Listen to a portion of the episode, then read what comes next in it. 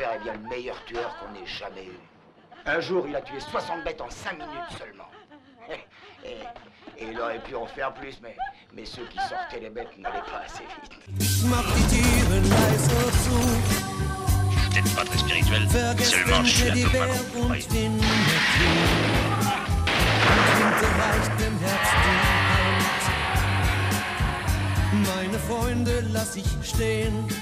Bonjour Romain, bonjour Fausto. Salut. Bonjour.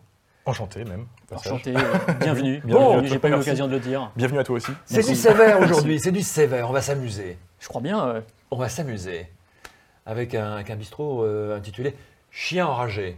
Non, chien enragé. Titre métaphorique, autant le préciser. Oui, directement. Ah oui, au bout du 150e, je ne sais plus combien. Je crois qu'il y a déjà eu des. Il y a déjà eu des références aux canidés par le passé, je crois. Oui.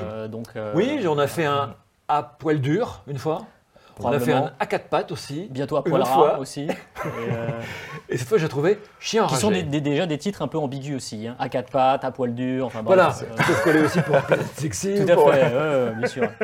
Donc cette fois, c'est chien enragé. Est-ce que vous avez vu un peu mes intentions?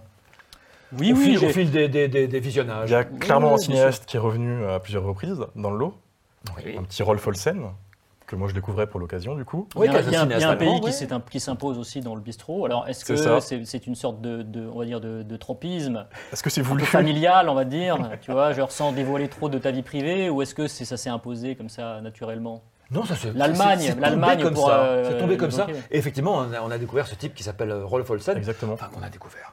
Moi, j'avais entendu parler de ce film qui s'appelait Vendredi Sanguinaire, qui est au milieu des années 70. Je crois que le film date de 74, tu disais, Fausto ? 12. Mmh. Mais je crois qu'il est sorti un peu plus tard chez nous.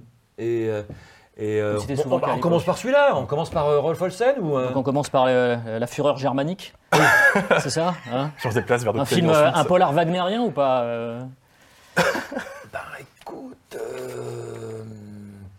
Non, puisqu'on est chez les... Chez les chiens écrasés, on est dans le fait divers, on est dans des petits truands un peu minables qui essaient de monter des coups qui leur claquent dans les doigts, quoi. Et donc ce Vendredi sanguinaire, moi c'est un film que j'avais repéré quand j'étais gamin, parce qu'il y avait l'affiche avec ce génial acteur barbu, en son hommage que j'ai derrière moi, je suis barbu depuis quelques mois, qui s'appelait Raymond Arnsforth. Tu vas beaucoup nous aider pour les noms aujourd'hui. Tu lis dans ce film. Et à la télé, à l'époque, il était connu pour son adaptation de Jack London, Le Loup des Mers, ouais. Tu sais, où il écrasait une pomme de terre non cuite avec, avec sa poigne, avec son poing. Et il a fait un Michel Strogoff aussi, c'était un type sympa, qui avait une bonne allure. Il a fait aussi Call of the Wind, un autre Jack London avec Charlton Heston, tu sais, l'appel... Call of the Wind, l'appel du vent. L'appel du vent, oui, avec Michel Mercier aussi, peu importe. Et ce barbu-là était toujours vachement sympa, à la télé française en tout cas. Mais pendant ce temps-là, il faisait en Allemagne des films de dingue, notamment ce fameux Vendredi sanguinaire. Oui. Alors, vous qui l'avez découvert, allez, je vous donne un peu la parole. Si tu veux commencer, vas-y. Vas-y. Choqué, mais dans le bon sens du terme. C'est-à-dire que ça commence comme un Eurocrime un peu classique, avec la particularité d'avoir un gros connard comme personnage principal. Et ça dévie petit à petit vers une sorte de violence totalement gratuite, hyper fun, mais très immorale en fait. Comme ce plan d'un gamin qui joue avec une grenade à un moment, pendant 10 minutes, parce que pourquoi pas. Et ça m'a bien fait plaisir, surtout que c'est hyper nerveux en termes de réalisation. Oui. Sa caméra, elle bouge dans tous les sens, le montage aussi. Et il fait plein de... Il y a une vraie recherche de filmer des actions bénignes de manière totalement marrante. Est-ce qu'on va séparer les gens par des... Vous savez, derrière les chaises, il y a des barreaux. On sert de ça pour séparer les gens dans le cadre, etc. Pourquoi pas ? En fait, il y a plein d'idées que j'ai trouvées fun. Et parfois, ils tentent des machins totalement audacieux, comme faire quasiment du cinéma politique. Comme cette séquence micro-trottoir, où pendant le braquage qu'il y a eu dans le film, d'un coup, tu as 10 minutes de plan des gens qui passent, ouais, vous en pensez quoi, etc. Et d'un coup, ça part dans le politique, etc. Comme pour camoufler que c'était un vrai film, pas un film d'exploitation, en fait. C'est ça le truc. Donc, ouais, très bonne découverte de mon côté. Mais il mélange un peu tout. C'est-à-dire qu'il mélange le polar, la comédie noire, le film sexy, le mondo. Et aussi le film politique. Bon, enfin, un film politique, il faut se méfier que le bis, tu vois. Mondo Germano. Tu vois, c'est ça qui est fou. Et surtout, il ne faut jamais s'emmerder, donc ça va très vite. Mmh. C'est bourré d'idées, c'est parfois des idées un peu trop baroques, un peu trop folles, hein, ce qui en fait un styliste un peu barjot, quoi. Oui, moi ça m'a vraiment rappelé. Bah, c'est une coproduction italo-allemande, oui. on en plaisantait avant le tournage. Et pour le coup, il y a vraiment une sensibilité très proche des films policiers italiens populaires des années 70. Hein. Donc on retrouve cette même complaisance dans la violence, complaisance dans le sexy. Il y a une scène de sexe-viol un peu étrange avec des inserts semi-pornographiques. Avec des images de bouchées. De Gaspard Noé. Oui, c'est ça. Il y a du Gaspard Noé. Oui, ouais, séquence extrêmement étrange où on n'est pas dans une espèce de déconstruction au niveau du montage comme la scène de sexe, dans Ne vous retournez pas, mais on est dans une scène de sexe, c'est quand même très étrange, je trouve. En gros, la victime voit dans les yeux de son assaillant des scènes de bidoche coupée chez boucher et des scènes de sexe. Dans un abattoir, c'est-à-dire qu'on a des séquences d'abattoir tirées limite de Franju, avec effectivement des scènes issues d'un porno quelconque. Je crois que c'est une scène lesbienne par ailleurs. Ouais. Donc tout ça va évidemment très très vite. Et en plus, les deux personnages se sont un peu tournés autour le long du film. Il y a des plans quand même qui sont assez...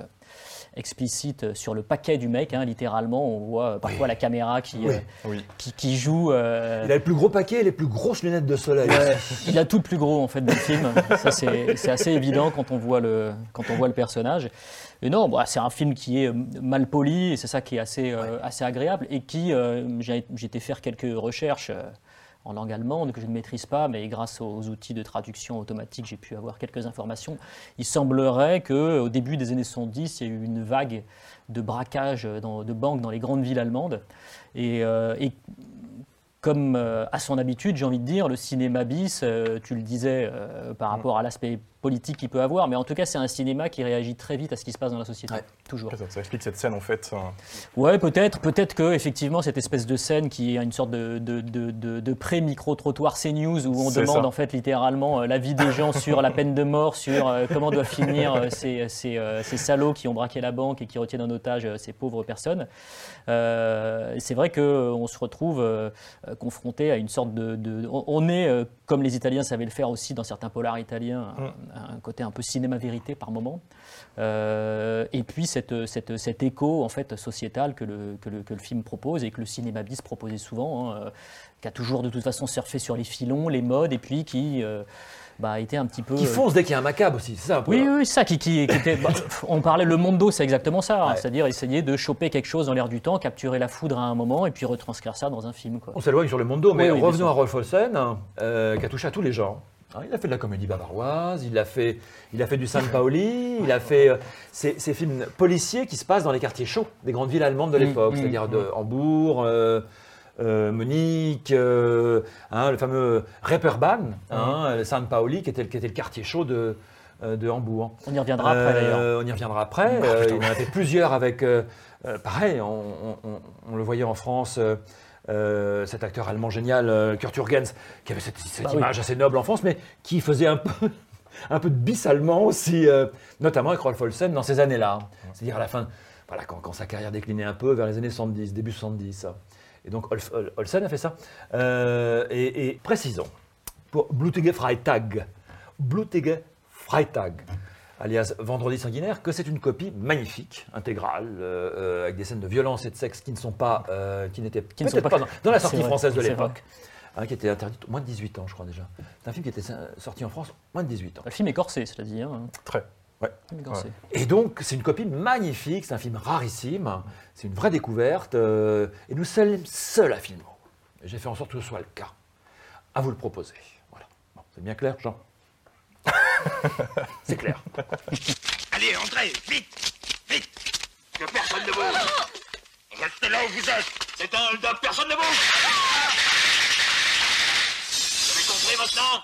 Si vous obéissez aux ordres, il ne vous sera fait aucun mal. Sinon, on vous tire dessus. Obéissez, mon Dieu. Oh, les mains, tout le monde. Mon Dieu, c'est pas vrai. Tout le monde contre le mur de gauche. Mon Dieu, arrêtez-vous. Arrêtez, renoncez à ce projet. Vous savez que ce genre d'action finit toujours très mal. Ta gueule. La police.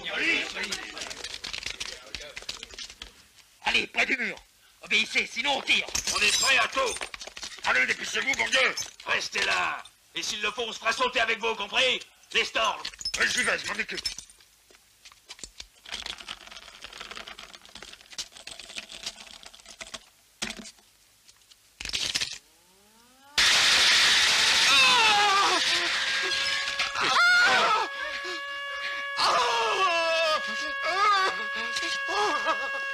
Arrêtez cette sonnerie. Ils vont savoir ce qui se passe ici. Donc on enchaîne avec la suite. La chair et le fouet. Oh, ça c'est du titre. Ah ouais, ouais, sacré mélange là aussi. Il y a du film de gangster, il y a du film de femme en cage. Oui, il y a c'est plein du whip aussi. Hein. Mélange, le tout mélangé un peu à la va-vite avec de la cocaïne, je pense. Parce qu'il n'y a vraiment pas de fil rouge. Ouais. C'est, chaque séquence a son ton particulier. Ouais, ouais. C'est un film en épingle, c'est-à-dire qu'à chaque fois il y a des espèces de virages comme ça. C'est ça. Il y a 20 sous-intrigues, plein de personnages secondaires qui rentrent dans le film et qui se font buter directement, donc c'est assez fou à regarder. Du coup, tu te fais vraiment pas chier pour un film qui a quand même bientôt 70 ans déjà, quand même. Oui, c'est 67, hein, c'est ça. Hein. C'est voilà. Et il reste complètement fou à regarder. On se rend pas compte. Hein. Ouais, ouais. C'est... Avec une BO pop assez enlevée, avec un thème qui revient justement. Ouais, il y a un très beau thème rock au début sur le générique. Et c'était Francesco De Massi qui avait fait la musique de Vendredi. Oui, parce que donc Rolf Olsen est un mélomane. Oui, et puis c'est encore une coproduction. Il n'est pas féministe. C'est-à-dire que le bon goût du film vient effectivement de l'Italie, faut le savoir. Hein. C'est, toutes ces coproductions italo-germaniques.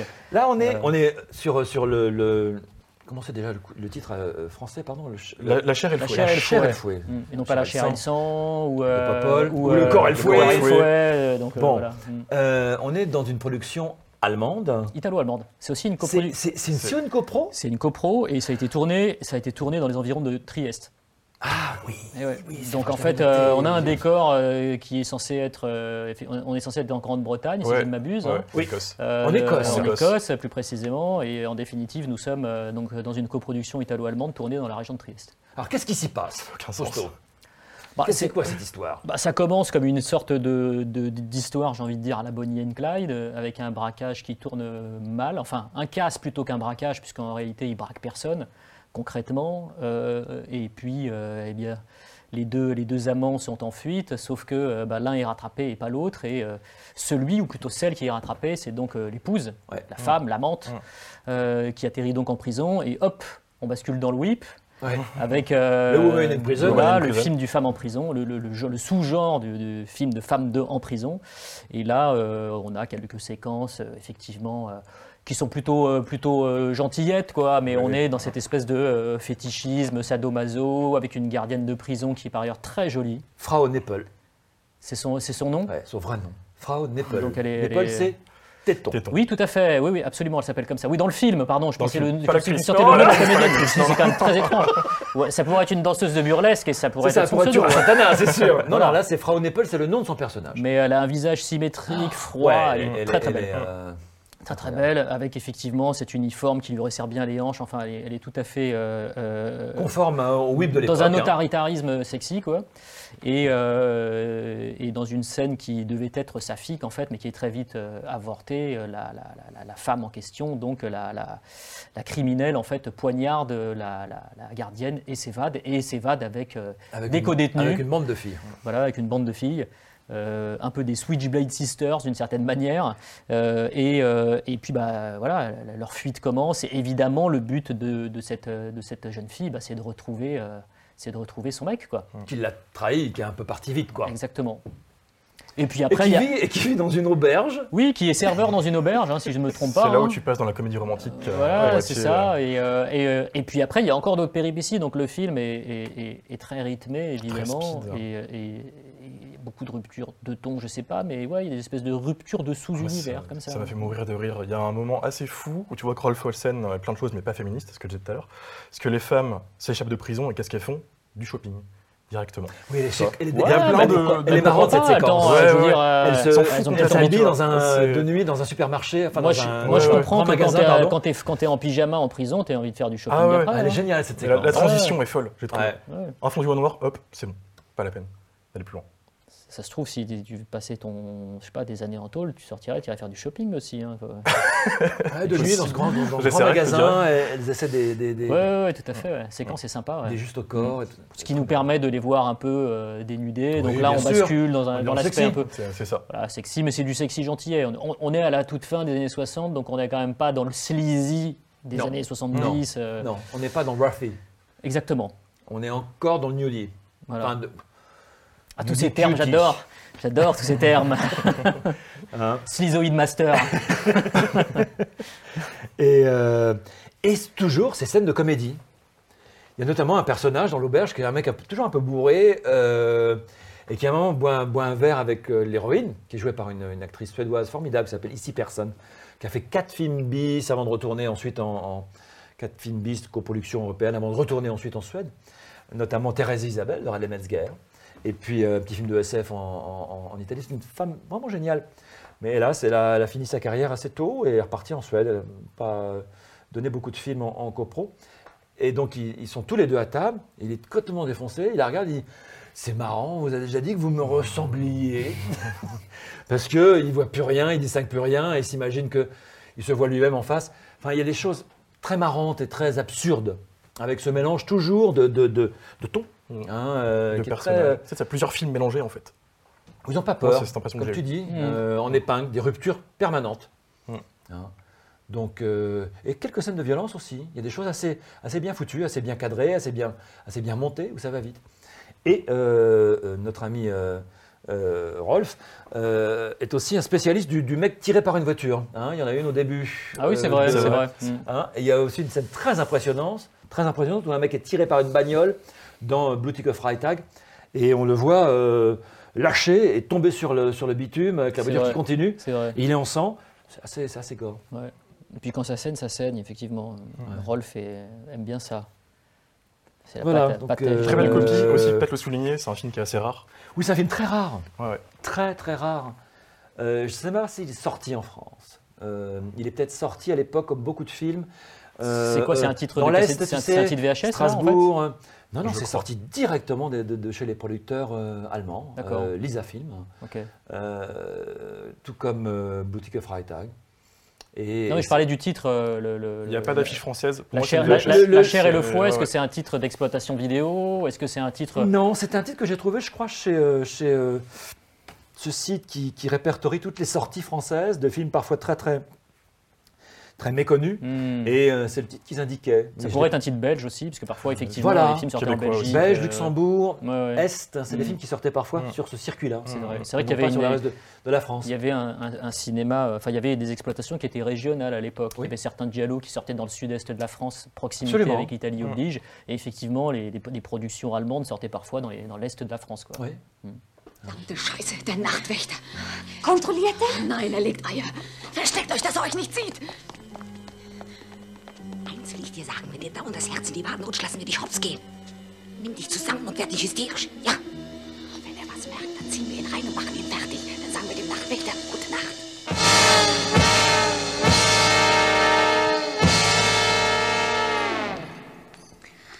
Mein lieber Schwan, das war aber knapp.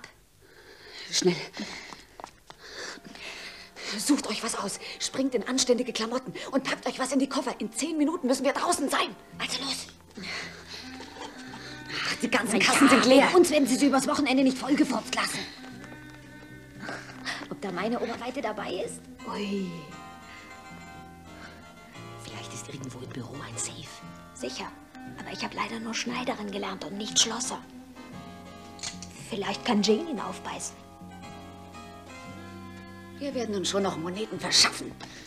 Ensuite, on enchaîne sur quoi, Romain ? Est-ce qu'on resterait pas en Allemagne ? Bien sûr.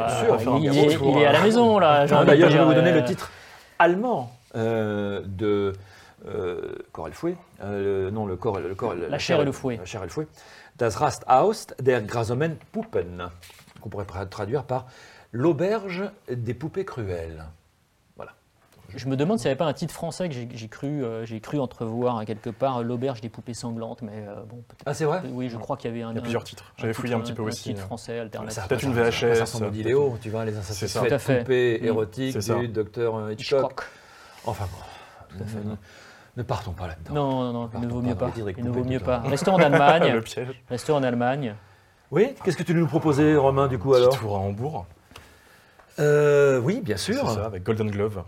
Ah ouais. Qui est plus récent pour le coup. C'est marrant parce que c'est un héritier de ces films en fait. Naturellement, film se passe dans les années 70 et dépeint une époque qu'on voit dans les films qu'on vient de citer. Exactement. Donc, sauf que ça vient de la part de quelqu'un qui était jusqu'à présent considéré comme un auteur majeur du nouveau cinéma allemand des années 2000, c'est ça. 2005. Un habitué des festivals. Fatih Akin, qu'on a pu retrouver aussi bien au festival de Berlin, de Cannes, de Locarno, de Venise. Moi, c'était mon premier Fatih Akin. C'est ton premier voyage était fou là. Ah ouais, ouais. Bah, ces films précédents ne sont pas du tout. Ah ouais, j'ai cru comprendre. Là, c'est un dérapage total. Le retour va être étrange. Ouais. Et c'est quelque part, c'est un peu un hasard de programmation, mais ça tombe à pic, puisque c'est l'héritier de ces films-là. Mmh. Mmh. Sauf que il y a de l'humour noir aussi, il y a de l'horreur. Il y a du social, il y a du pathétique, il y a du pathétique.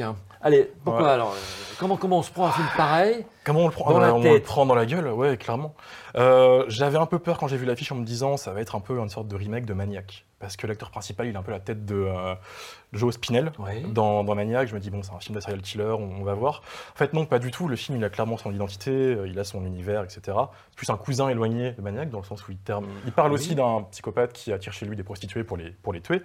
Et le titre, c'est le nom d'un bar. Oui, voilà. Un bistrot, finalement. Un bistrot qui bien miteux. Le point d'or, hein, le Golden Glove. Il m'a dégoûté, le film, concrètement. Mais dans le bon sens du terme, parce qu'il est fascinant, en fait. C'est-à-dire que beaucoup de films de ce genre auraient recours souvent à un peu une image granuleuse, du bien crade, etc. Et non, ils filment ça avec une sorte de précision chirurgicale, comme des photos, principalement toujours bien éclairées, donc tu vois vraiment tout. Ouais. Et il te met dans la gueule des séquences immondes, pas forcément gore, mais dur à voir. Il va étouffer une prostituée pendant 10 minutes, il va prendre une saucisse, la coller dans l'anus de sa compagne et la manger ensuite. Ce qui, moi, m'a eu, on va dire. Mais quand on n'est pas prêt, quand on n'est pas accroché... C'était des pratiques très répandues à l'époque. C'est ça. Chez nos amis allemands, chez nos voisins. C'est ça. Non, en fait, le vrai choc que j'ai eu, c'est que c'est une histoire vraie. C'est ça le truc. C'est une histoire vraie. C'est que le générique de fin enchaîne directement sur des photos du vrai Fritz Honka, parce que c'était son nom. Et là, Fritz Honka, ouais. Fritz Honka, merci beaucoup.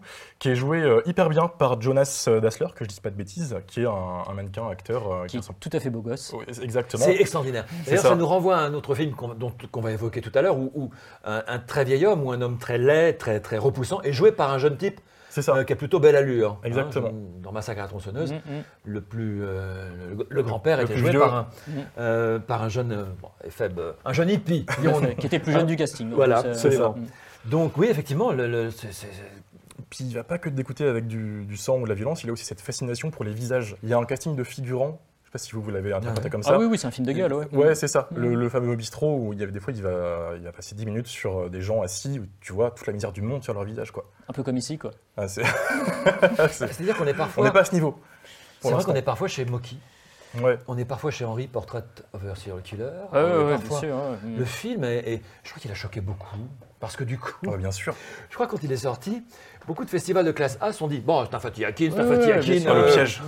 Il a sa place en compétition je crois que les premières productions du film. Bah, bien sûr. Une coproduction avec la France. Hein, je crois que Pathé avait Pathé l'a sorti en salle ici. Hein. Oui, ils ont été obligés de le sortir en salle. Oui, il y avait 5000 entrées et quelques. Ouais. C'est un flop. Mais ils l'ont sorti 5000 spectateurs. Parce que je pense qu'il fallait le sortir. Je crois que Fatih Akin est venu le défendre. C'est-à-dire que les fans de Head On ou de Soul Kitchen qui ont été voir, on va voir le dernier Fatih Akin, vraiment, oula. Ce qui est assez chouette, si je puis dire, même si cet adjectif est un petit peu... animalier. Parce que quelque part, ça le rapproche de... Pas de Pasolini à sa façon, qui a fait du genre aussi, mais qui l'a fait à sa façon, ou de Fassbinder, qui a fait du genre aussi. Der Dritte Generation, c'était un film sur les brigades, et c'était un film quelque part, c'était lui aussi un film sur les années de plomb, mais à sa version, à sa façon à lui, quoi. Et donc je trouvais ça très, très bien que Fatih Akin se lance dans un truc aussi... quelque part choquant, frontal, émouvant aussi. Il y a des passages, c'est très bien joué, parce que c'est que des épaves humaines qui rôdent dans ce quartier, dans ce bar. Il y a un travail de casting assez fou là-dessus. Il y a un ancien nazi assez flamboyant, qui pisse littéralement sur le personnage à un moment. Ouais. Ouais. Donc ça va assez loin. Le fameux « on pourrait plus faire ça aujourd'hui », ben si. Désolé, mais... Bon, tu fais 5000 entrées au final, mais bon. Mais le film, il a un suivi, il y a des gens qui l'ont remarqué, qui le portent... C'est certain. C'est quasiment militant dans le sens où Netflix sort beaucoup de séries ou de films sur les serial killers aussi, Et il y a une tendance à les glorifier ou à la sexualiser, comme avec Dahmer récemment. Je ne sais pas si vous l'avez vu cette. J'ai pas vu la série, il me paraît qu'elle va assez loin aussi. J'ai vu que 6 épisodes, mais j'ai. Quand même.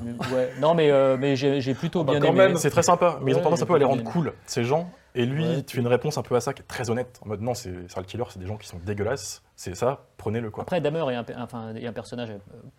Enfin, il est très complexe. Bien sûr, je ne vais pas faire de généralité, etc. Mais Fritz Honka, après, là où ce qui est intéressant chez Fatih Akin, c'est son non-manichéisme et toute l'approche pathétique qu'il a du personnage. Totalement. Mais comme pouvait l'avoir par ailleurs quelqu'un comme William Lustig avec Joe Spinell, dans Maniac, où il y avait une dimension quasi clown triste et meurtrier, évidemment, hein, ce n'est pas accessoire.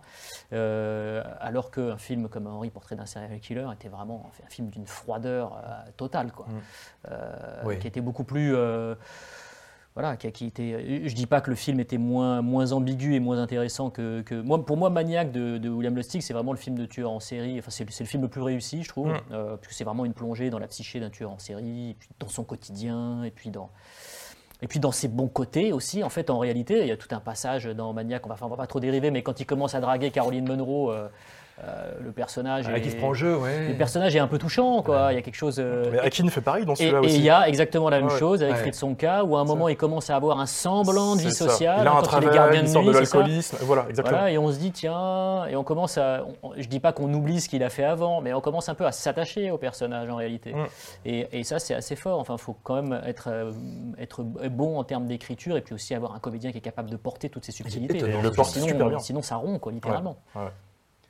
Mais il y a quand même le placard sous la fenêtre. Là. Oui, c'était pas la meilleure idée. Tu peux sentir le film. Le placard. Oui, le film est quasi en odorama. Ouais, c'est ça. Le film est. Les asticots qui tombent du plafond. Le film est très palpable en fait. Enfin, il y a une dimension quasi interactive, alors que effectivement, ce n'est pas James Cameron qui l'a tourné, donc ce n'est pas en 3D. Mais c'est très clairement l'un des films d'horreur européens de ces dernières années les plus surprenants, je crois. Les plus surprenants. Ouais. Totalement d'accord. Très bonne surprise en tout cas. Venant de la part de quelqu'un qu'on n'attendait pas une fois de plus. Non, pas du tout. Même s'il avait fait des films sur la cuisine, sur un restaurant, sur les petites gens, sur les quartiers popus. Son précédent était une sorte de vigilante un peu ratée aussi. Ah oui, c'est vrai. Qui avait été à Cannes, In the Fade. Ouais. Donc c'est assez drôle parce que je trouve que déjà avec celui-là, il se bissifiait. Oui, donc on était dans une phase de bissification de Fatih Akin.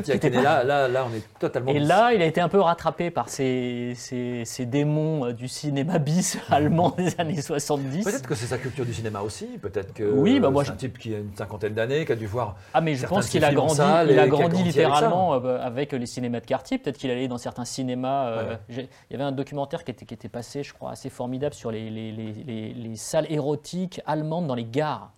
Ouais. En fait, donc en plus il y avait des cinémas. Bon, il y avait des cinémas spécialisés en France aussi, mais il y avait apparemment beaucoup de cinémas en Allemagne. Et il est fort probable, en plus lui étant d'origine turque et ayant peut-être été dans des quartiers populaires, il a peut-être été dans des cinémas qui effectivement passaient du cinéma bis comme. Un peu comme en France, où quand on allait dans certaines salles parisiennes que je n'ai pas connues, mais de ce que je sais du témoignage de vous, messieurs les grands anciens... T'en avais à la sortie des gares, t'en avais à Saint-Lazare, Montparnasse ou ailleurs, bien sûr. Ouais. Donc, et tous les cinémas de quartier, tous les cinémas porno étaient aux abords des gares, souvent, oui, absolument. Le cinévogue. Le cinévogue. Attention, il y a Christophe Lemaire qui va sortir sa tête, là.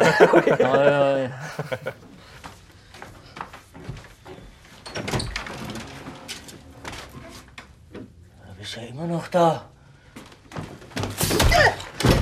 Raus! Raus!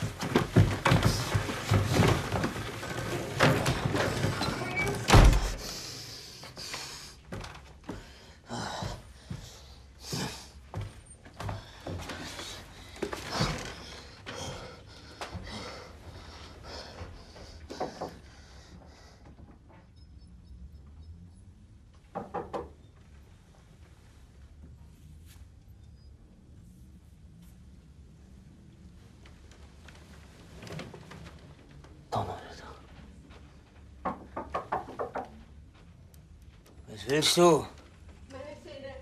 Deine was? Meine Zähne, ich brauche meine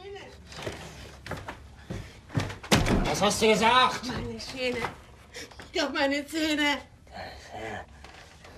Nada!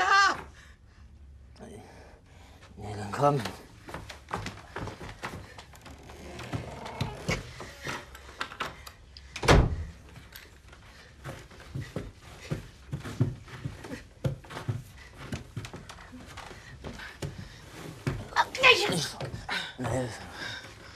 Est-ce qu'on n'irait pas en Italie? Si. Faire un petit tour. Oh, on fait un petit sol, c'est à côté. C'est ça. Voilà. Hein, un flic explosif. Stelvio Massi. Ah là là là là. Bon, chien enragé, oui. Oui. Flic enragé. Flic énervé, ouais. Flic enragé. On a connu pire Merli. Enfin, donc, pardon, Maurizio Merli, c'est le comédien qui incarne le rôle principal. Tu n'aimes pas sa moustache. Non, quand je dis pire, c'est-à-dire on l'a connu bien plus enragé dans certaines autres productions. Oui, c'est vrai, c'est un habitué de ce genre de rôle. Voilà, oui. Ça a été son unique. C'est ça. En même temps, il a la gueule, il a le look, quoi. La moustache, la permanente. C'est vraiment son cheval de bataille. Lui, il a commencé en tant que figurant parfaitement anonyme dans Le Guépard de Visconti, donc il a fait du chemin, effectivement. Et Stelvio Massi, c'est clairement le. Alors, il a tourné. Alors, moi, j'aime beaucoup Rome violente. Ouais. Qu'il a tourné avec Marino Girolami, donc le papa de Enzo Castellari. Et c'est vrai que c'était de vrais compagnons, en fait, Stelvio Massi et Maurizio Merli. Je crois qu'ils ont fait 6 films ensemble. Ouais. Massi est clairement le cinéaste de Merli, quoi, hein, ça c'est clair. Et c'était l'un des comédiens, alors acteur culte en Allemagne par ailleurs. Ouais. Comédien parfaitement culte en Allemagne, et c'était le comédien préféré des forces de l'ordre italiennes. Voilà. Oui, c'est quelqu'un qui faisait respecter la loi dans ses films de manière extrêmement musclée. Un peu de photoroman, hein. Oui, il a un physique blond, tu vois, il a la permanente. Franco-Nero, c'est un sous-Franco-Nero à l'origine. Hein. C'est un sous-Franco-Nero, mais avec en moins beau. Il y a un peu de puis très Francesco Smalto aussi, hein. Oui, tu vois, c'est ça. Très l'écharpe et tout. Et en même temps, il est physique. Il fait ses cascades lui-même. Oui. Il maltraite les cascadeurs sur les tournages. C'est ce qu'on disait de lui, absolument. Quand les cascadeurs ne vont pas suffisamment loin ou ne vont pas suffisamment vite, apparemment. Comme dans ces films où il a la claque facile, et il semblerait que sur le plateau, ça partait aussi parfois de temps en temps. Ouais. Mais oui, ça fait partie de ces comédiens qui sont plus des présences physiques que des monstres de jeu. Parce que le jeu de Maurizio Merli, moi, c'est un comédien que j'adore, mais c'est un peu comme Bronson, quoi. C'est-à-dire que c'est une gueule. C'est avant tout une gueule, oui, c'est avant tout un physique. Voilà, objectivement, il n'y a pas grand-chose à en tirer en termes d'ambiguïté. Ouais, et tu sais ce que tu vas voir quand tu vas voir un film de lui. C'est ça. Néanmoins, il y a une aura qui fait que ces films sont, quand il apparaît à l'écran, nos yeux se braquent sur lui, naturellement. Quoi. Non, mais c'est vrai. C'est vrai. Il n'a pas les yeux aussi beaux que Franco Nero. Non, puis il a les yeux faits. Hein. Je crois qu'il a même les yeux faits. Tu vois, c'est assez étonnant comme look. Et pourtant, ça a marché. Ça n'a marché que là. Il n'a pas fait de film d'horreur. Non. Il n'a pas fait de film de cannibale. Non. Il n'a pas fait de film de guerre. Non, parce que même quand il tournait avec Lenzi, il ne tournait pas dans des films d'horreur. Ouais. Surtout qu'il est mort pas longtemps après, il me semble. Alors, il est mort d'un arrêt cardiaque. D'un infarcte. Ouais. Pas très vieux. Après avoir joué au tennis. 49 balais, ouais. 49 balais. Ouais. Dur. Ouais. Et il est mort avec ce genre-là, avec ce sous-genre, qui est donc un policioteschi, qui est le fameux genre né des années de plomb, copie aussi de Eastwood, hein, de Dirty Harry. Là, c'est très... Ça ressemble beaucoup à Dirty Harry. Donc c'est un flic trop nerveux, tellement nerveux au début, et il officie à Rome, hein, je crois, que... il a, voilà, c'est pas un flic explosif, c'est le retitrage, c'est un flic trop nerveux. Et donc il en laisse sur le carreau qui ne sont pas forcément les coupables. C'est ça. Et on lui dit non, calme-toi. Va à la campagne. Ça aussi, c'est un sous-genre du flic, tu sais, le truc trop nerveux, t'envoyer dans une petite ville. Une mise au vert, on va t'envoyer au bord de l'Adriatique, il n'y a que des pêcheurs, t'es avec une équipe de gars qui regardent les bateaux de pêche passer au loin, et puis tu seras bien tranquille. Hot Fuzz avant l'heure. C'est un peu ça, ouais. Bah, Hot Fuzz, très inspiré par le polar italien. Totalement. Edgar Wright est un fan absolu de Poliziesco, hein, donc c'est pas étonnant. Je connais, à mon avis, les Maurizio Merli, film avec Fabio Testi, tout ça, etc., sur le bout des doigts. Ouais. Et donc, il se retrouve dans une petite ville, enfin une ville effectivement... Dans les Marches, dans la région des Marches, donc au bord de l'Adriatique, donc effectivement, à part la pêche, il n'y a pas grand-chose.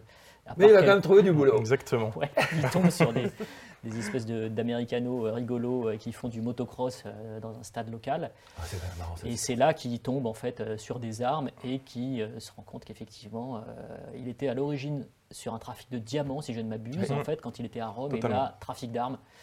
Et il y a toujours un trafic à démanteler pour Maurice. Il remonte le fil et puis... Il est tombé amoureux entre-temps d'Olga Karlatos. Alors, oui, absolument. Voilà, qui est en fait le personnage qui fait le lien entre sa vie romaine et puis sa vie provinciale. Une femme qui a marqué l'histoire du cinéma pour une séquence. Ouais. Qu'on n'oubliera pas. Que personne n'oubliera. Voilà. Vous êtes dithyrambique sur ce film, moi je suis passé à côté je crois. Ah moi j'adore, mais et je trouve qu'on parlait de mise en scène tout à l'heure, mais c'est pareil chez Stelvio Massi. Stelvio Massi est considéré comme un tâcheron, hein. C'est un peu le tâcheron. Ah, ex-chef-op, hein. Ex-chef-op. Là je suis pas d'accord pour le coup. Bah non, il est considéré comme ça. C'est-à-dire que il y a les maîtres, Enzo Castellari, Wildy, La Rançon de la Peur. Voilà, effectivement. Et puis il y avait eu les ceux qui étaient à l'origine. Damiani aussi, Damiani on a fait quelques-uns. Damiani, puis Carlo Lizzani quand il fait Bandit à Milan ici.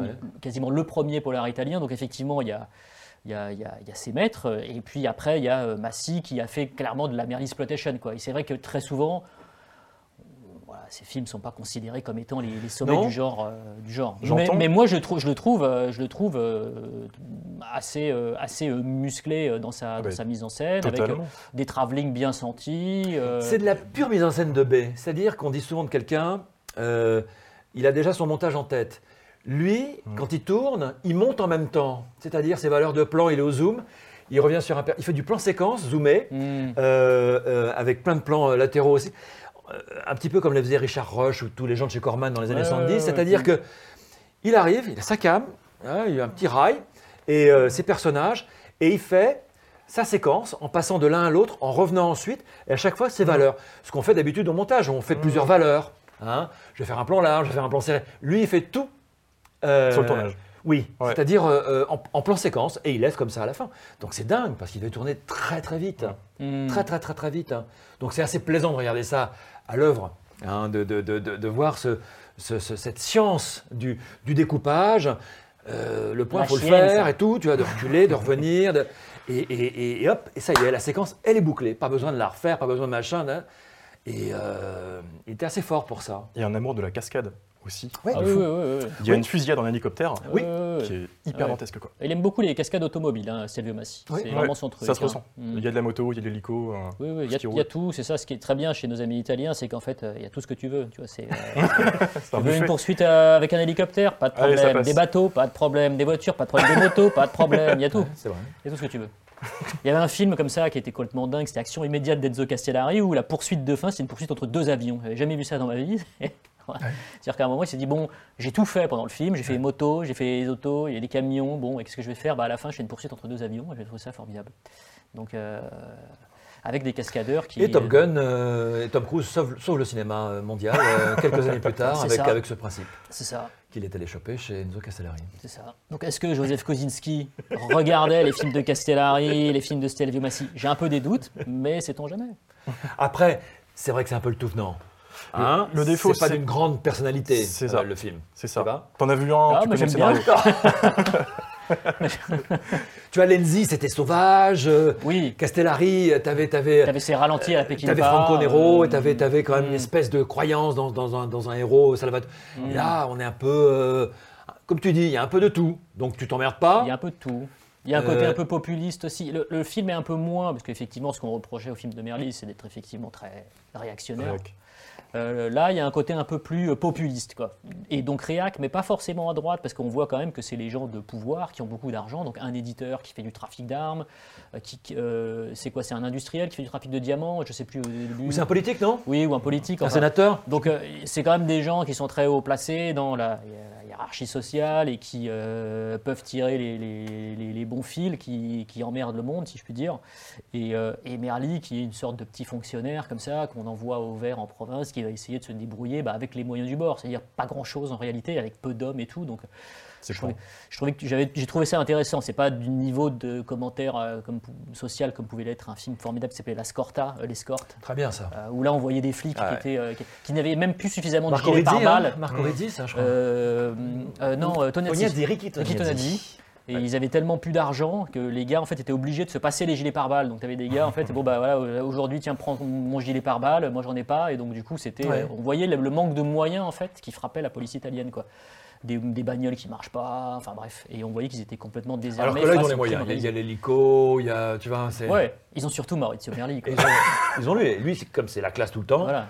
T'as l'impression que qui vise juste, même quand il est dans un hélicoptère. Quoi. Donc, c'est presque parodique en fait. C'est ça que moi j'ai interprété comme ça. Je pense que on a deux visions différentes du film. Ouais, ouais. Bah, c'est forcément, de toute façon, tout ça est forcément post-Dirty Harry. Enfin, il y a un côté très, enfin, il y a une influence, une influence du polar américain qui est très forte sur le polar italien. Et puis t'as Francesco Smalto.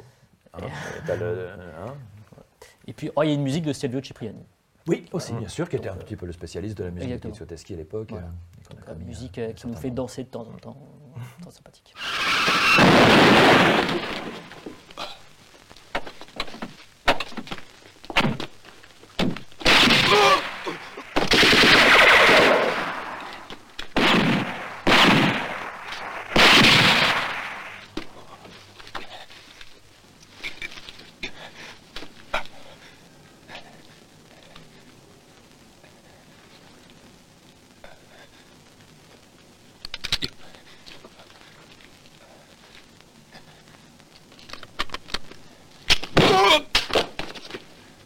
È andata male questa volta. Chi era quello che stava con te? Non lo so. Per chi hai fatto questo lavoretto? Non lo so, so solo che c'è una Volkswagen nera. So perfettamente chi vi manda, ma voglio sentirmelo dire da te.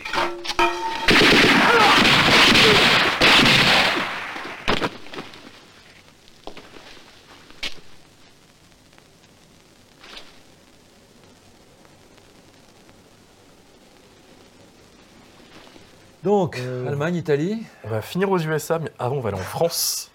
Ah, qu'est-ce qu'il y a en France? Il y a Ghostland de Pascal Laugier. Ah ouais, deux salles, deux ambiances là. C'est ça. On fait un grand écart pour le coup. France, mais tourné au Canada, comme tous les films de Pascal, quasiment. Exactement. Sauf le premier. Sauf Saint Ange. Chien enragé parce que. Chien enragé, c'est pour Pascal, non? Mad Dog, Pascal. C'est ça. Si tu nous écoutes, Pascal. Et je sais que tu nous écoutes. Mad Dog.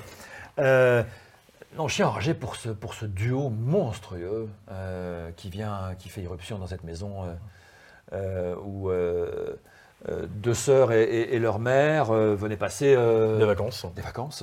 Hein. Et ces apparitions sont absolument. Je me souviens la première fois que j'ai vu le film, tétanisantes quoi. Ces deux créatures. C'est pas les créatures principales du film, hein, mais elles sont traumatisantes. Elles le sont parce que, mais on peut pas trop révéler.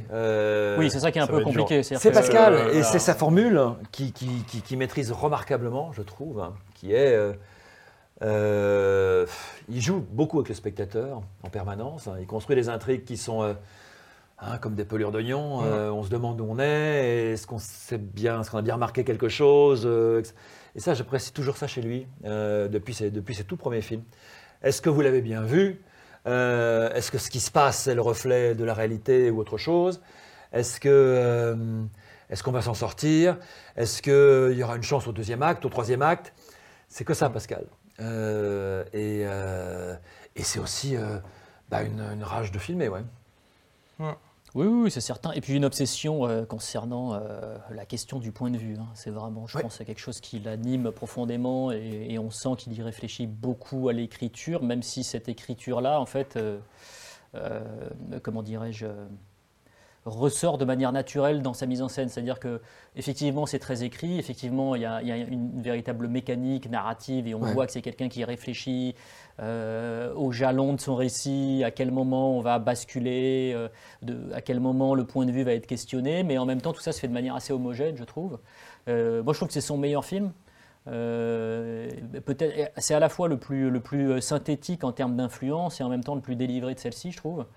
Le premier était vraiment sa déclaration d'amour au cinéma gothique, un cinéma très fabriqué. Saint Ange, qui est cinéma de fantômes, c'est ça, donc anglo-saxon et un peu italien aussi.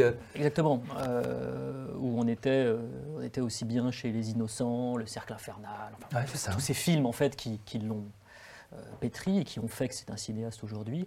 Le second, pour le coup, c'est un vrai film de chien enragé. Martyrs. Voilà, qu'on pourrait lier à un autre film de ce bistrot qui est Massacre à la Tronçonneuse. Exactement. Là, pour le coup, c'est pas un film, c'est un cri. Son troisième long métrage, The Secret, c'est son film, pour moi, chiamalanesque. Ouais. C'est-à-dire c'est le film où il va commencer peut-être à plus réfléchir justement à une certaine mécanique d'écriture thrilleresque et puis là où il va non pas entamer parce qu'il l'avait déjà entamé auparavant mais il va pousser la réflexion sur le point de vue et là Ghostland il pousse encore un peu plus loin la question sur le point de vue où de temps en temps je sais pas mais en tout cas il y a cette espèce de jeu sur les frontières entre ce qui pourrait être réel, ce qui pourrait être totalement chimérique et qui nous laisse un peu à la fin du film avec cette sensation de 3 points de suspension positive évidemment donc oui le film est passionnant enfin, ça m'a frustré Toi, tu dis positif, moi, ça m'a frustré, en fait. Ouais. J'espérais un vrai point final. Parce que tu as quand même une sorte d'aventure qui est assez folle, en termes de survival, parce qu'elle passe par tous les états possibles, nos protagonistes. Et j'espérais une fin un peu plus... Ouais, moi j'aime bien les films ouverts en fait. Et... Désolé, Pascal. Ces fins sont souvent ambigues d'ailleurs. Ah bah complètement. C'est ça. Donc j'entends l'argument.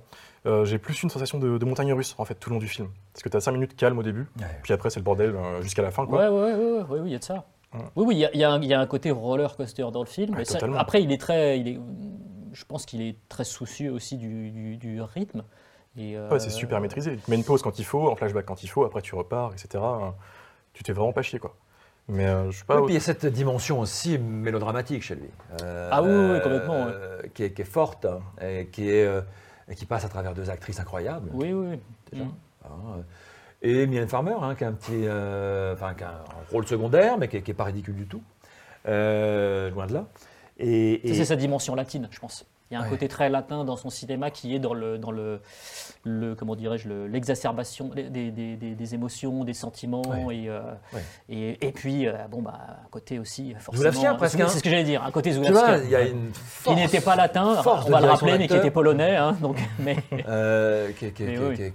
Éblouissante. Et puis les films qui laissent un goût, enfin, c'est des films qui te secouent. Totalement. Il a une manière de filmer la violence. Alors, on n'a rien à lui apprendre pour filmer la violence, parce que Martyrs, parce que voilà. Mais un des méchants, une sorte d'ogre, qui filmait pas comme une sorte de créature, terrifiant. 2-3 séquences où il soulève une négamine comme si c'était un jouet, ça m'a chopé. Moi, moi dans l'analyse que vous, c'était vraiment du ressenti pur. Je filme ça comme vraiment un truc de cauchemar, quoi. Oui, puis ça, c'est son. Enfin, c'est quelqu'un qui aime aussi beaucoup le cinéma populaire, donc il aime les icônes du cinéma populaire. Et ce qui est intéressant, c'est que dans son cinéma, il n'hésite pas à les faire ressurgir.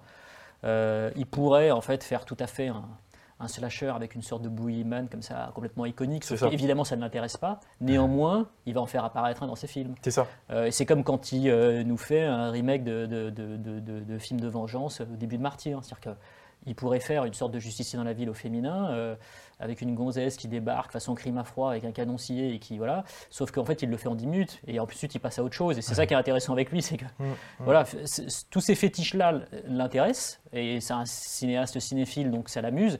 Il va chercher ailleurs. Mais il va chercher ailleurs, en fait. C'est ça. Donc c'est ça qui est intéressant. Il va aller voir sous l'icône, sous le symbole, il va peut-être essayer d'en créer d'autres. Et puis, un hommage non fin à Stephen King. Lovecraft aussi. Lovecraft, bien sûr. Mais les grands littérateurs. Non, mais l'ambiance kingienne, dans laquelle baignait déjà The Secret, totalement. Qui était vraiment très kingien. Il y a pousse encore plus. Là, il y a un vrai hommage à l'imaginaire, je trouve. Oui, carrément. Regarde, il y a un truc très beau justement avec cette gosse. Et Lovecraft, enfin. Et son amour qu'elle a. Exactement. C'est l'écriture. Tout à fait. Totalement. Qui est, j'imagine, un peu le personnage miroir de Laugier. Quand est-ce qu'il va revenir ? Vite, j'espère, avec un film tourné en France, peut-être, ou encore un film tourné là-bas, c'est 2010, en français. Sortie salle 2018, Ghostland. En français ou en anglais ? C'est pas 2018. Là, ce sont des films en anglais. Sortie salle 2018, Ghostland, 2018. Mars 2018. Dans 4 ans, bientôt 5. C'est des films qu'il va faire loin, mais j'aimerais bien qu'il fasse un film chez nous. Tout à fait. En attendant, on a un entretien sur Filmo de lui. Il était déjà venu nous parler. Oui, bien sûr, on a fait un bistrot avec lui, Pascal. Grand cinéphile et grand déconneur et grand complice, et grand cinéaste. Voilà, ça fait partie de ces ces types qui ont débarqué, ces fameux cinémas français de genre, et qui tiennent bon, comme Ajar et comme... Jean. Xavier Jean. Et qui n'a jamais changé de voix. Ce qui, non.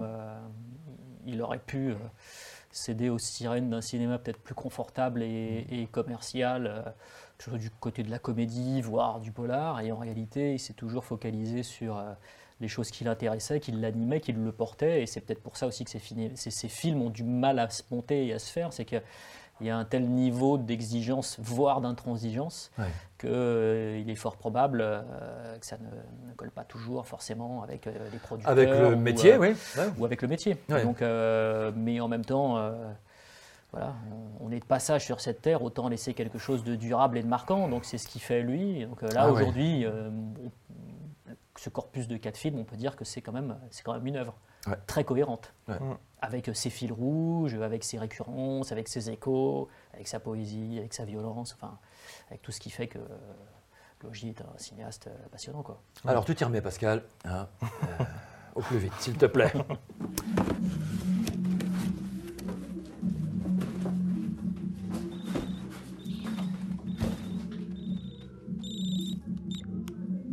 Jane ? Quoi ?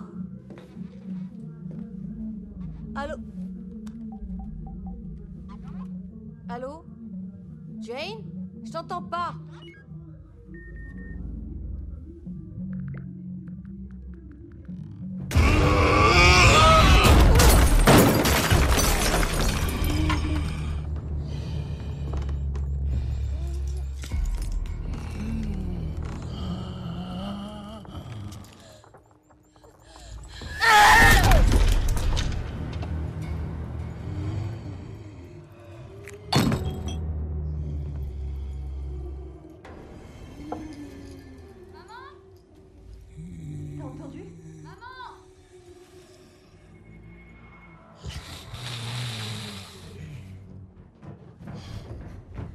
Ensuite, aux USA. Ah bah oui, ils sont quand même. C'est vrai, film américain, mais je propose qu'on aille d'abord par le premier en termes de chronologie, avec Ma Barker et son gang de Bill Karn. Pas mal aussi ça. Belle découverte. Pas mal aussi ça. Moi je connaissais pas du tout ce film. Moi non plus, je connaissais pas ce cinéaste. Je connaissais le personnage de Ma Barker, surtout à travers la chanson, quoi. Mama. Voilà. C'était surtout ça. Après, c'est vrai que si on s'intéresse, et moi ce que bon, en gros, je commence. Vas-y, balance. Allez. Donc Ma Barker, c'était une impératrice du crime pendant la Grande Dépression aux États-Unis. Donc on est dans les années 20-30, donc un peu avant, un peu après le krach boursier de 29. Et elle a décidé, avec sa petite famille, essentiellement des garçons, de former un gang, le gang Barker, et de cambrioler, de séquestrer, de racketter, enfin voilà. Oui, de racketter aussi, oui. Et le film raconte ça, donc effectivement c'est une femme qui porte la culotte, ça c'est très très clair, c'est dit dans le film d'ailleurs le premier quart d'heure c'est une femme parce qu'elle est relativement jeune encore, ces gamins sont petits, et d'un seul coup les gamins poussent, il y a une ellipse monstrueuse. Ah ouais, monstrueuse. Monstrueuse. Digne de 2001 de l'espace presque. Mais, et on les retrouve des années plus tard, effectivement. Elle devient cette mamie. Voilà, les garçons ont bien poussé. À la mitraillette. À la Thompson, chargeur Camembert. À la Thompson, absolument. Voilà, cette fameuse mitraillette emblématique du crime organisé des années 30 aux États-Unis. Et moi, ce que je trouve génial, c'est que si on aime la mythologie du crime, organisé ou un peu désorganisé selon les profils de cette Amérique-là. Là, on a tout le monde. Il y a un moment dans le film où ils sont tous bénis. Ils sont tous là. Il y a Machine Gun Kelly, John Dillinger. Tout le monde est là. Et ça, c'est assez incroyable parce qu'ils sont tous en train de boire des coups. Ils se battent, machin, se présente. Voilà. L'autre essaye de piquer la gonzesse de. Enfin, c'est une séquence qui est quand même assez jubilatoire. Ouais. Quand on connaît les noms en fait, parce qu'effectivement si on n'a aucune culture générale et on voit c'est qui ces gens, mais sauf que là en fait ça prend une dimension qui en devient drôlatique, quoi. Oui. Totalement. Mais le film est très humour noir par moment. Ah bah oui, c'est clair. Elle est extraordinaire. Ah bah, oui. Pourtant très violent par instant. Humour noir, puis parfois on switch totalement dans la violence. Oui. Le premier plan du film, c'est une carne. Premier plan du film, on brûle quelqu'un vivant. Oui, c'est vrai. La couleur, elle est annoncée directement. Ouais. Son mari, faut voir comment il finit quand même. Enfin, son mari, qui n'est pas d'ailleurs le père de ses enfants. qui est quelqu'un qui a épousé un peu, enfin on apprend ça, j'imagine que le film est comment dirais-je, biographiquement fidèle. Pas tant que ça. Ah ouais, je connais pas par cœur la vie de Ma Barker, hollywoodien, ouais. Alors j'ai fouiné un petit peu parce que ça m'intéressait, etc. Donc le début, fidèle, de ce que j'ai capté. Et dès qu'il y a en fait le côté Avengers du crime, ah oui, non, mais ça, ouais, non, mais, là c'est vraiment. Mais son mari de l'époque n'était pas le père de ses enfants. Non, pour le coup non. D'accord, ok. Donc ça, c'est quand même une donnée assez importante parce qu'effectivement l'autorité paternelle est régulièrement bafouée. Il y a un bon gars lui qui dit toujours non, non, voilà, mais... faut pas t'énerver, voilà, non, non. Et puis elle dit ah oui mais moi je vais être riche, je vais être riche. Oui, mais elle a raison, François. Non, le pognon, c'est pas. Il y a des gens. Elle a raison. Alors, j'ai pas envie de dans cette séquence géniale où il dit regarde Lincoln, le président Lincoln, il était pauvre et tout. Elle dit j'en ai rien à parler de Lincoln. Ouais. Moi, ce que je veux, c'est une Lincoln. Tu vois, la voiture. Non, mais attends. Ça, c'est très très drôle. Il y a vraiment des dialogues. Ah, bah elle fait de l'abattage, oui, clairement. Super, super marrant. Elle le joue super bien. Elle est extraordinaire. Ah, ouais, bien sûr. Et cette image d'une mamie chignon avec la Thompson, c'est Ma Dalton, quoi. Tu vois. Corman refera avec Bloody Mama. Corman a fait quelques années plus tard, avec De Niro et quelques autres. Et chez les Winters dans le rôle de... Et chez les Winters dans le rôle de Ma Barker. Tout à fait. 10 ans après, 70, ouais.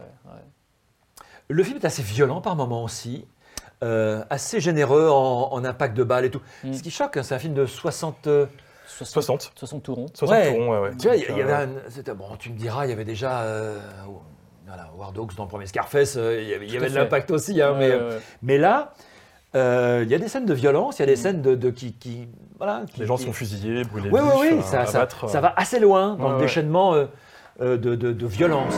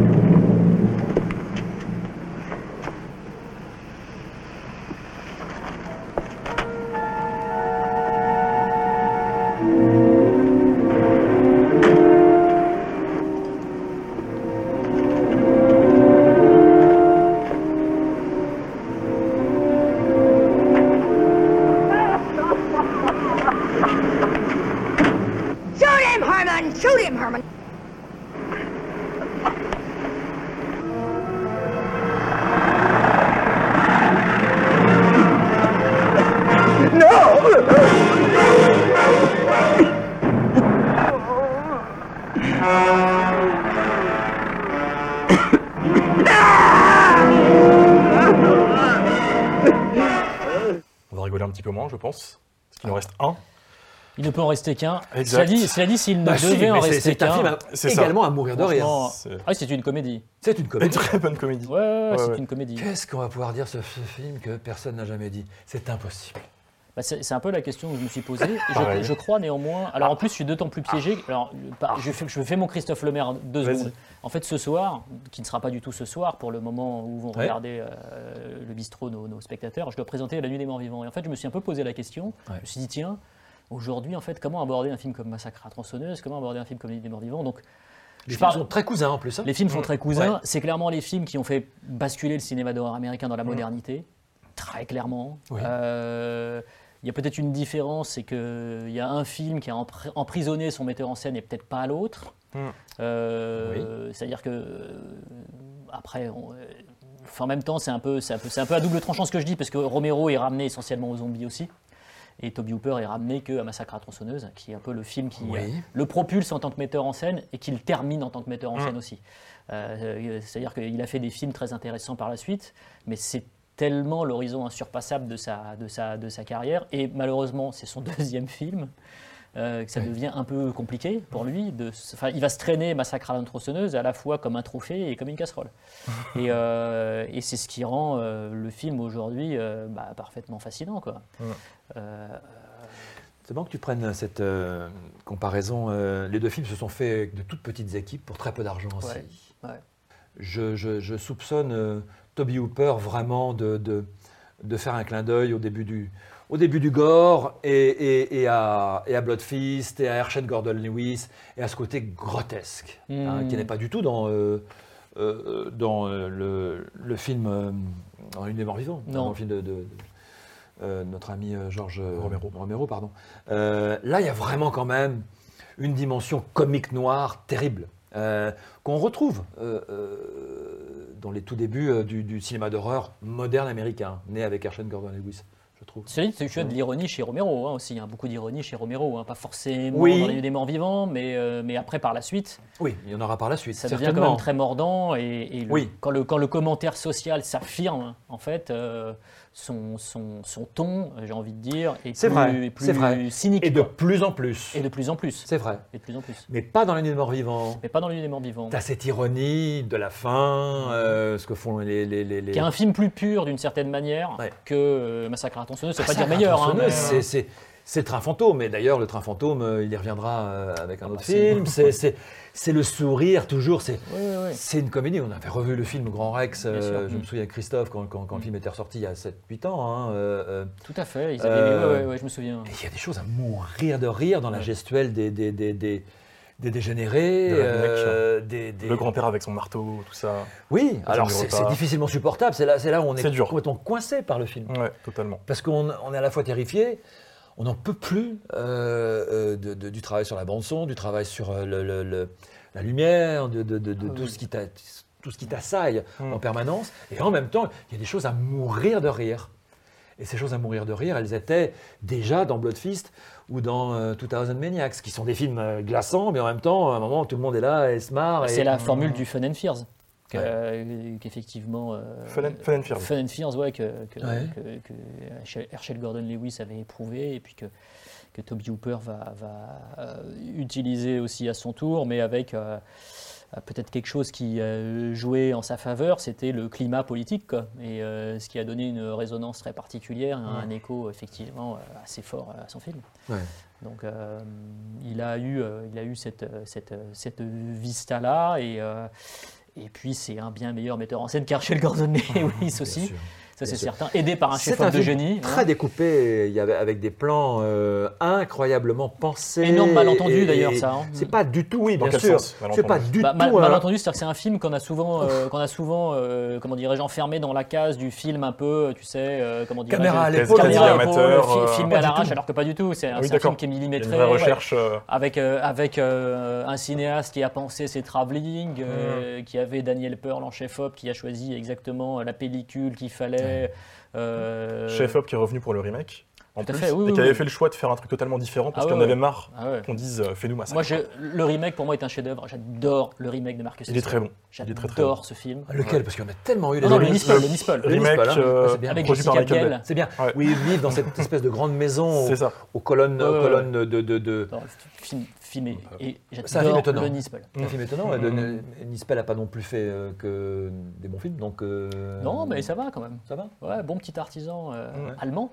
Absolument. Clipper, hein. Toujours là. On y revient, mais attends, c'est quand même incroyable. Ça. Ils sont pas loin.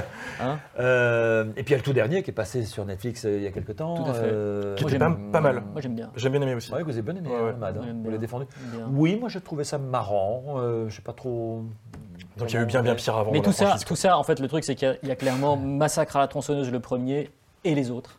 Et même les suites, enfin moi j'ai une affection particulière pour le 2, Voilà, le 2 c'était la bonne idée de faire l'inverse du premier en fait. Ouais, puis le 2 il y a des personnages qui sont intéressants, Dennis Hopper effectivement, le duel de tronçonneuse à la fin, le côté circassien hyper prononcé pour le coup avec le décor complètement dingue à la fin. Ouais. Mais c'est vrai que la beauté primitive du premier. Il y a une invention chaque minute. La direction artistique, cette poule... dans la cage, accrochée, la lampe... Mais c'est marrant parce que tu en parles de manière fragmentée, et en fait c'est exactement la sensation que te donne le film. Tu as un côté, en fait, quand tu ressors de ce truc, enfin bon, je sais pas, j'imagine que nos spectateurs l'ont vu, enfin quoique... J'espère. Mais cette image de fin quand même, bordel, putain, c'est quoi ce truc quoi. Je veux dire, c'est... Le coucher de soleil. Non mais dès le début aussi, une des plus belles fins de l'histoire du cinéma. Je parle pas du cinéma d'horreur, je parle de l'histoire du cinéma. Tu parles de la fin, moi je pense que c'est le début qui fait cet effet aussi. Non mais le début... Avec le cimetière profané, le tatou mort, etc. Le début est complètement dingue, mais alors à la fin, on bascule dans une espèce de poétique, métaphysique...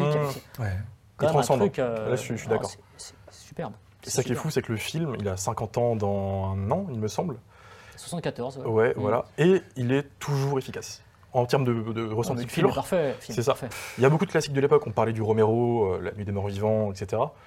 Tu le mets à un mec de ma génération, on n'aura pas peur. Pour plein de raisons. La façon de filmer, la peur a changé, etc. Massacre, encore aujourd'hui, il est hyper efficace. Et ça, c'est quand même chaud. Axel, malentendu, beaucoup de gens pensent que c'est gore. Ceux qui l'ont pas vu, évidemment, pensent que c'est gore, que c'est violent, que c'est... Rien, c'est comme Hitchcock, tu vois rien. Le film n'est pas gore. Tu vois rien. Le film est brutal. C'est ça. C'est comme Psychose, les gens. Ah non, Psychose, c'est trop sanglant. Alors que... Non, Psychose, tu vois rien. Alors que tu as l'impression d'avoir beaucoup vu. Là, pareil, ça fait partie de ces films. On a l'impression qu'à l'époque, Michel Drucker, qui est proposer des extraits du film, je me souviens. Les dimanches après-midi, pour dire ce qui se passait à Voriaz, n'avait montré que les extraits les plus montrables. Non, il montrait comme d'habitude les extraits les plus intenses, sauf que le film n'était pas filmé comme un film gore, contrairement pour le coup au Herschel Gordon Lewis, mais que l'impression laissée était tellement forte que tu avais l'impression d'avoir vu le massacre, d'avoir vu des horreurs. D'où la censure qui a eu lieu pendant des années, il me semble. Oui, le film a mis un certain temps à sortir, comme tous les films de cette époque, comme Massacre, comme Maniac plus tard, comme Bloquet, comme Zombie de Romero. C'est des films qui ont été sauvés par les sorties VHS, les sorties de René Château, qui les a totalement réhabilités et qui s'est fait son argent là-dessus. Et qui s'est fait une fortune là-dessus, bien sûr. Ce n'était que mérite d'être parvenu à choper ce mouvement-là, à ce moment-là, le flair, etc. Et ensuite, le film est ressorti, et bien sûr, et on a pu s'apercevoir à chaque projection sur grand écran. Restauration, tous les 10 ans, restauration. Que c'était une dinguerie, c'est vrai. C'est vrai que c'est un...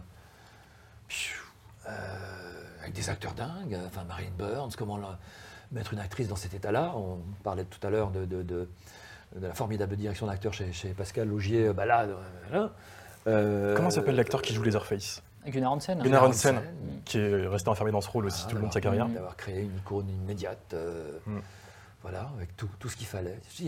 Tu fais des freeze frames de chaque film, tu dis oh là là.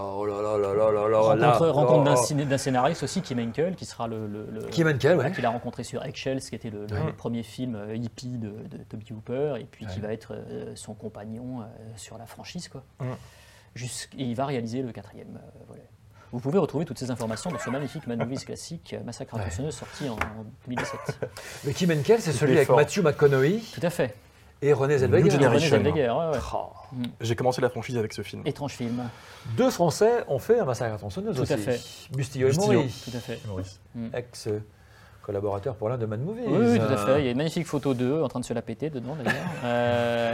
Qui sont allés tourner The Beginning en Roumanie ou en Bulgarie, je sais pas. J'aime bien leur film. Préquel du remake, celui-là. Ça devient dur à force. C'est la jeunesse de Leatherface, hein. Donc c'est quand il se faisait embêter, etc. C'est un préquel à l'original. Oui, tout à fait. Il y a la suite du préquel du remake, c'est dur de s'y retrouver. Tout à fait. Oui, c'est dur. Il y a le Jeff Burr aussi. C'est ça. Avec... le futur, comment il s'appelait, Vigo. Tout à fait, ouais. Donc tu vois, ça, la franchise a continué, Jessica Biel, enfin... Bon, Marilyn Burns n'a pas eu la carrière de René Zellweger, de... Jamie Lee Curtis. Non, mais ça a traversé avec des acteurs qui sont devenus ensuite... Voilà, qui se sont révélés ailleurs. Et en fait, je me suis aperçu d'une chose, c'est que je crois en fait que je les aime tous, en fait, en vrai. C'est-à-dire qu'à partir du moment où tu fais ton deuil du premier, c'est-à-dire que tu regardes le premier Massacre, tu fais ton deuil. C'est la chapelle Sixtine du cinéma d'horreur, c'est même la chapelle Sixtine du cinéma des années 70. En fait, les autres, si tu les prends pour ce qu'ils sont, c'est-à-dire des films d'exploitation qui reposent sur cette espèce d'icône dégénérique et Leatherface, et pathétique. Enfin, Leatherface, c'est un peu Fritz Honka aussi, quoi. Hein, je veux dire, il y a un côté... Il y a un raccord. Voilà, bon, alors le truc, c'est que Fritz Honka, à l'origine, il faisait 1m65. En revanche, Leatherface, on est plutôt un physique à la Joe Spinell, on va dire.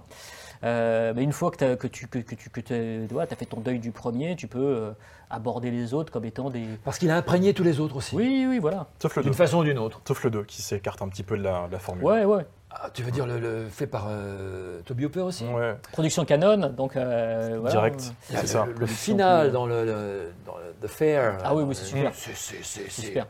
Mais je dis pas qu'il est mauvais, le film. C'est juste qu'il change directement de direction dès le début. Quoi. Oui, il est plus dans l'humour noir, dans le grotesque. C'est une bonne idée, parce qu'à un moment, je pense qu'il a su lui-même qu'il avait déjà tout dit, et puis à un moment, Moi, j'aime bien le Jonathan Liebesman aussi, donc Massacre à Tronçonneuse au commencement, qui était celui qui avait été fait après le Nispol. Le préquel du remake. Ouais. Voilà, où là, on le voyait travailler dans les fameux abattoirs qui ont fermé, qui du coup ont précipité la faillite de cette famille, qui aujourd'hui vit dans cette espèce de... Avec... Enfin, aujourd'hui, non. Enfin, je sais espérer qu'il m'ait fait cette famille. Mais en tout cas, qui explique dans quelle déchéance et dans quel état de décrépitude ils sont. Avec Henry Cavill, avant qu'il soit Superman. Il y avait Henry Cavill là-dedans. Il me semble. Tu vois, je ne veux pas dire de conneries, mais je pense que c'est lui. Massacre à Tronçonneuse. Ah ouais. Il joue le grand frère, il me semble. Et on peut vérifier immédiatement. Mais non, en fait, je les aime tous, je crois. Ils sont tous chouettes. Oui, je vois ce que tu veux dire. Enfin, voilà, même si ils sont plus faibles. Je sais pas, puis dès que la tronçonneuse démarre. Ah non, il y en a un qui est vraiment à chier. Lequel ? Texas Chainsaw 3D. Là, je viens de me souvenir. Ah, le 3D, oui. Oh putain, celui-ci, pique les yeux. Ça, c'est vraiment pas bien.